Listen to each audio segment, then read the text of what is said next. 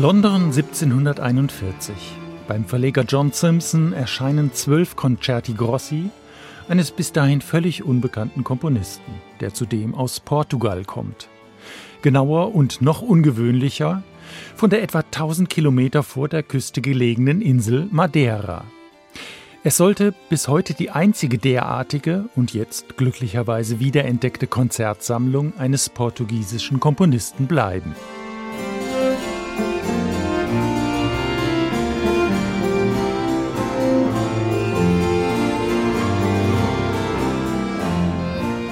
Antonio Pereira da Costa heißt der Mann, der die Konzerte verfasst hatte. Über ihn weiß man so gut wie nichts. Er wurde wohl um 1700 geboren, war Priester und bekleidete das Amt des Kapellmeisters an der Kathedrale von Funchal, der Hauptstadt Madeiras. Gelegentlich wurde dieser Antonio Pereira da Costa mit anderen da Costas verwechselt, was für einige biografische Verwirrungen sorgte. Das Einzige, was aber wohl sicher und wirklich von ihm ist, sind diese Concerti Grossi.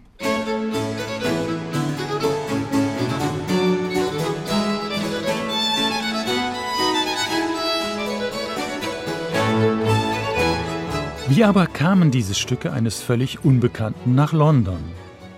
Zum einen war die britische Insel und insbesondere London schon immer eine Hochburg der Corelli-Rezeption gewesen. Insbesondere die Concerti Grossi Arcangelo Corellis von 1714 erfreuten sich einer großen Beliebtheit und sorgten bis in die 1750er Jahre hinein für zahlreiche Nachfolgewerke. Von England aus gab es zudem wirtschaftliche und politische Verbindungen zur iberischen Halbinsel. Vor allem aber, und das ist dann wohl das Wichtigste, saß in London ein adliger Gönner Pereira da Costas, der die Veröffentlichung der Konzerte initiierte und wohl auch bezahlte.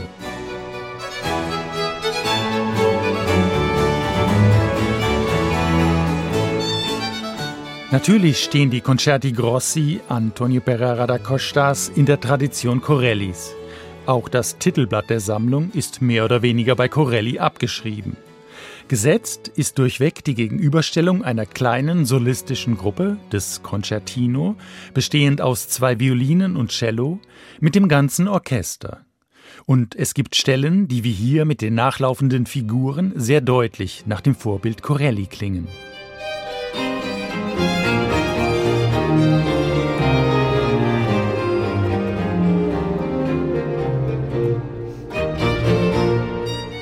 Ansonsten wird aber etwas blockhafter und weniger fein ziseliert kontrapunktisch gearbeitet. Es gibt auch größere Wiederholungen, die die Sätze strukturieren. Und es gibt eine gewisse Vorliebe fürs Tänzerische, die bei der Verwendung der Gitarre im Basso Continuo auch schon mal iberisch beschwingt klingen kann.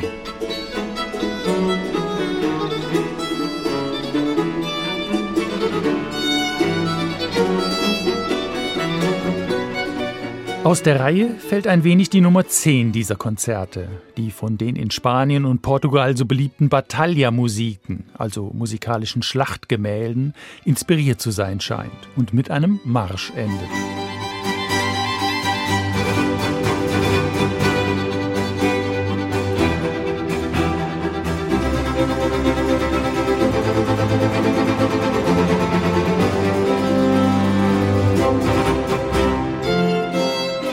Verdanken haben wir die Wiederentdeckung dieser Konzerte dem 2009 von der Cellistin Diana Vinagre gegründeten portugiesischen Ensemble Boncord.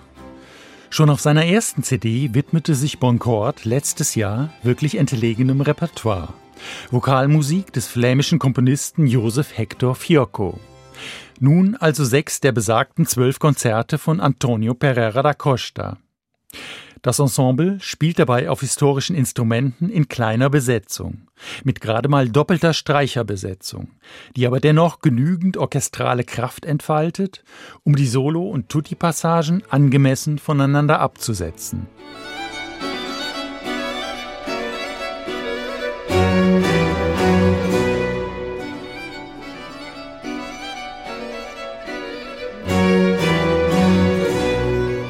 Der Basso Continuo Part wird mal mit Orgel und mal mit Cembalo ausgeführt und sorgt so für Abwechslung.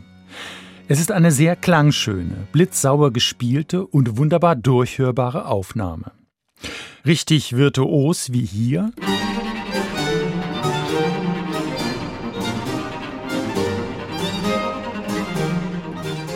Geht es dabei nur selten zu was vermutlich auch daran liegen mag, dass Pereira da Costa auf Madeira kaum genügend professionelle Musiker gefunden haben dürfte, um derlei Passagen zu bewältigen.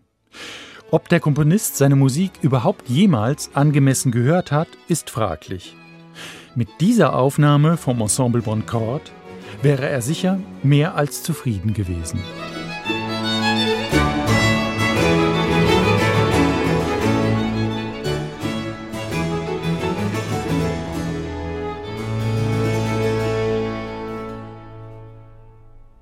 Neue CDs in HR2 Kultur. Weitere Rezensionen auf hr2.de